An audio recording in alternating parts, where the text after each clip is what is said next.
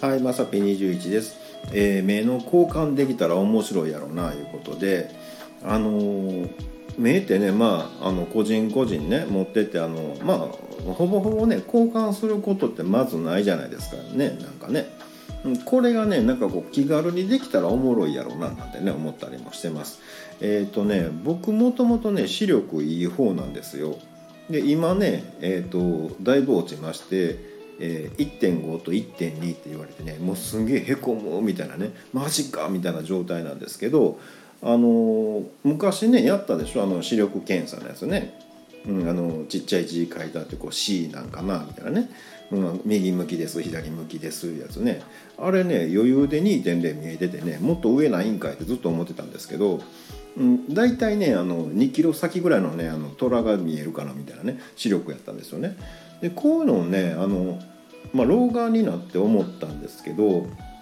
老眼鏡をかけた瞬間に「おこんな見えるんか」みたいなこう世界変わるじゃないですかなんかね「おマジか」みたいなね。今まで見えてなかったんかいみたいなのが見えるでしょ。これなんかねちょっとなんかこうレンタルとかであったらねもうなんかこう世界が変わるんちゃうかなみたいな目の交換だけでね。ちょっと今日あの